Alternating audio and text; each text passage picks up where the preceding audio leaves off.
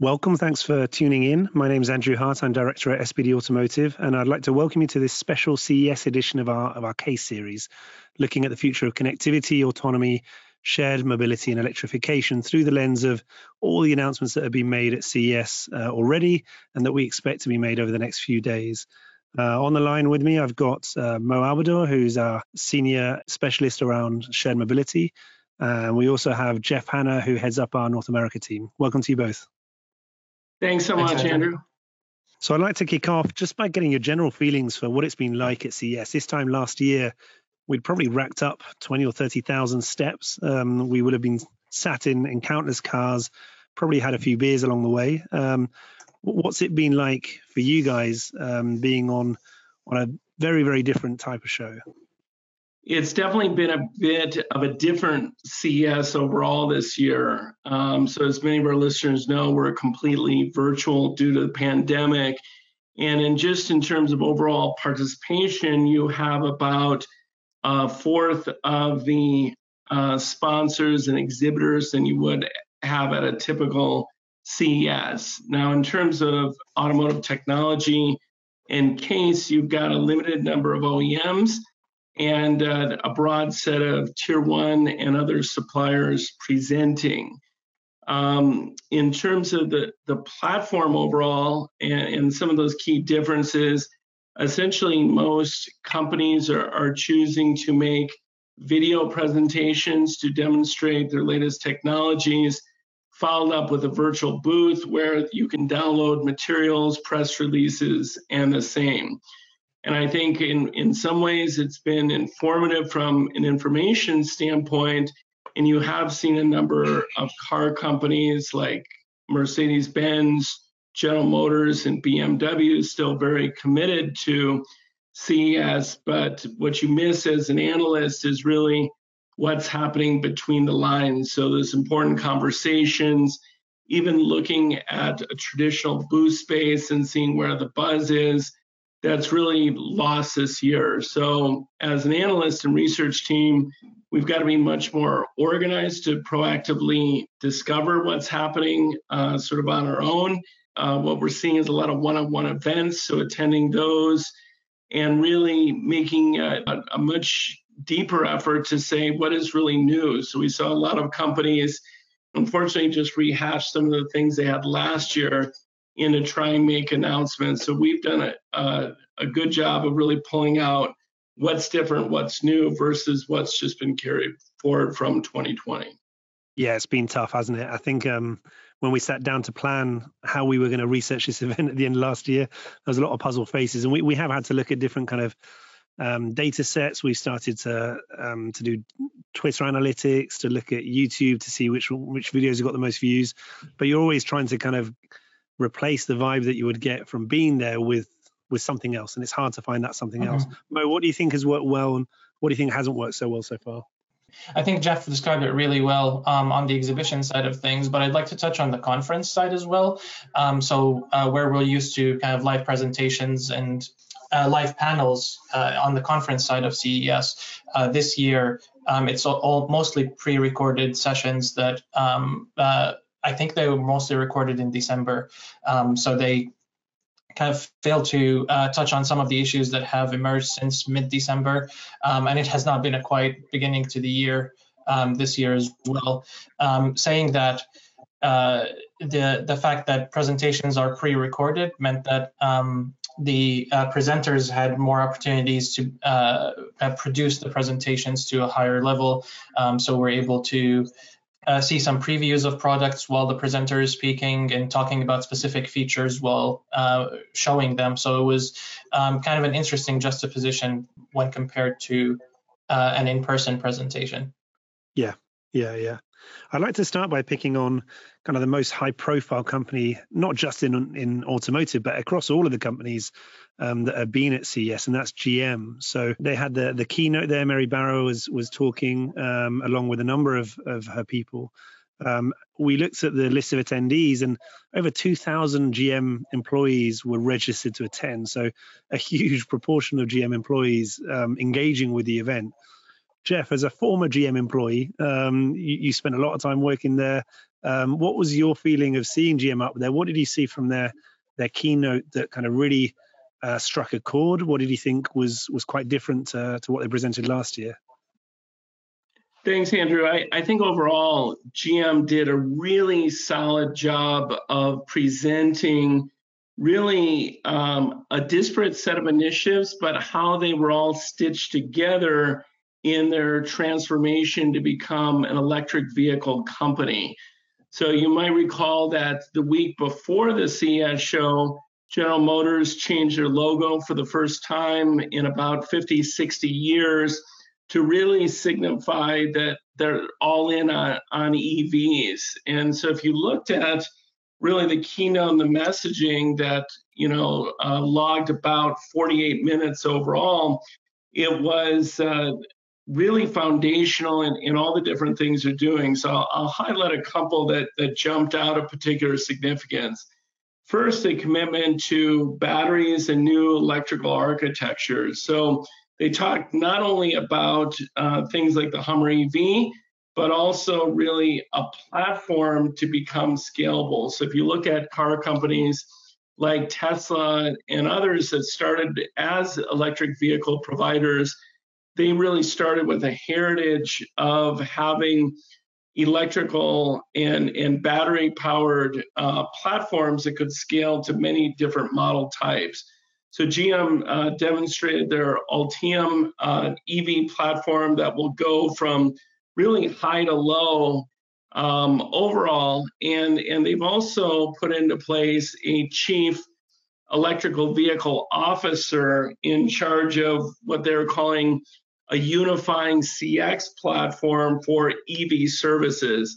So, as many of our listeners know, um, with the transition to EVs, and GM talked about this, things like range anxiety, um, the experience falling down, so they really highlight a number of initiatives from, you know, reservation platform to getting your home uh, upgraded even before your EV is purchased and you arrive, and really thinking about EV as sort of a different and end-to-end ownership experience overall.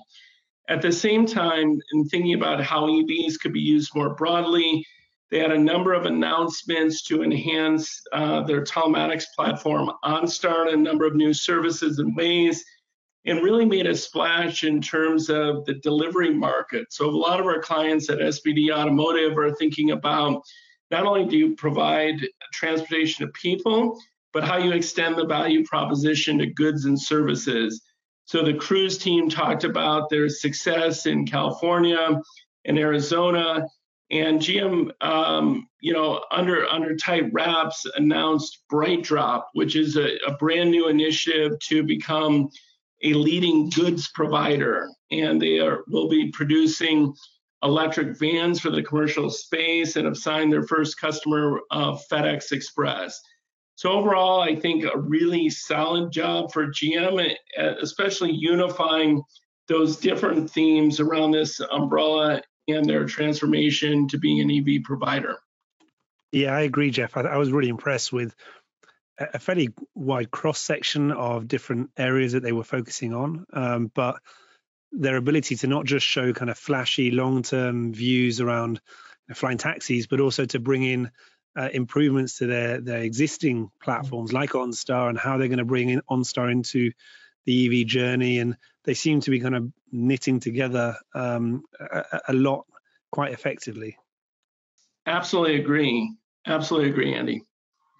Mo, um, we saw quite a lot too from Mercedes with their new Hyper display, um, and alongside that, you know, announcements from BMW with with iDrive. Um, we saw Cadillac with a new IVI platform. Um, what was your feeling on the infotainment side as to how much of this is evolution versus revolution? Yeah, um, absolutely, and this was uh, this was definitely evolution rather than um, revolution. Um, but what what happened really is um, the kind of the flashy displays. You know, BMW, uh, Mercedes with a 56-inch uh, display that uh, kind of dwarfs anything else that uh, has been seriously shown um, in the market. Uh, BMW with kind of a flashy curved display, that's uh, uh, that we haven't seen in a production vehicle before. Um, what that really does is um, it overshadows all the evolution that's happening behind the scenes, um, whether it's on the software or user experience, um, or even from the hardware perspective. Um, uh, so you know we're we're getting uh, solutions that work better, solutions that um, integrate better, and solutions that are more connected and more focused on the digital lifestyle. Um, and in parallel to that as well, we saw um, uh, the Samsungs and LGs of the world, um, and they showed their vision for how displays can take over inside the car as well. Um, so that's kind of an interesting um, aspect of uh, what we're seeing in the infotainment and display side of things. Yeah, it's a real shame, particularly when it comes to things like infotainment, that we can't be there to try it out and play around with the different features because I think it's only that way that you really get to experience what's what's truly new. Um, I think looking at a 58 inch display is one thing, but understanding how they've implemented AI, how they're kind of more proactively engaging with customers, um, what kind of animations they have within there, even what kind of um, graphics they have. You know, Cadillac's announced their partnership with with Unreal Engine to to build up a much richer type of UI than what's often available through more traditional automotive tools, um, and all of that kind of gets lost a little bit through um, through marketing videos on CES this year compared to being able to try it out. So it'll be really interesting when our UX engineers get to get deeper into the system to understand how much of, of what they've implemented is is really new in terms of an experience. Absolutely. And uh, from the service perspective, uh, it's kind of the next evolution of connected services where they include digital lifestyle applications and services, whether it's um, uh, actual integration with um, smart homes and uh, smart cities, um, as well as uh, uh, things like um, user profiles. And we heard a lot about um, data, transportability and um, how users can maintain their profiles uh, between different cars when uh, buying and selling their vehicles. So it's definitely interesting times in the infotainment space, and it goes beyond uh, the display size. That's kind of the big headline. Yeah, absolutely. Jeff, on the supplier side, you were um, over at the Harman virtual booth earlier this week. What did you see there? They had a few new kind of concepts around audio, I believe. Absolutely. So, what Harman did at the show is really build upon the insights from their experiences per mile research. So, one of the things that, that Harman really focused on is that the car would be a third place. Um, and I think a lot of that is one driven by the pandemic, but secondly, the realization that consumers not only use their car to drive, but um, enjoy sitting in their car, um, maybe between appointments, um, use as a second office, use a, as a place to be entertained, uh, a place to get away. So, what Harman showed is through their platform uh, provided by different Harman enablers, really three use cases. One, uh, to do sort of live concerts. And, and where Harman really succeeded with that vision is bringing together multiple enablers for a more immersive concert experience. So, what I mean by that is 5G bandwidth into the car to bring in um, a high bandwidth audio, different visual cues on a large screen, a headrest um, with almost earphones that came out for a leading audio experience and changes to interior lighting overall. So if you look at that, um, it really brings a concert experience to you in the car. Now, today you have to do that in a safe way. It's meant to be done as a stationary experience, but one could imagine as cars get more autonomy and cars give the ability for, for consumers to have time back, that kind of use case will be more and more relevant. They also picked up on two more the, this idea that consumers will want to share content that they're creating coming out of the car. So, so one that I liked about what they called Creative Studio was the idea that you could use a driver monitoring system that's traditionally used for things like ADAS or, or safety services to basically, on an opt in basis, record what you're doing in the car, what's that experience look like, and then share that out to your social network and out of the car. So one of the things we found at our own research at SBD Automotive is just that when consumers are in the car, they often feel isolated from their digital world.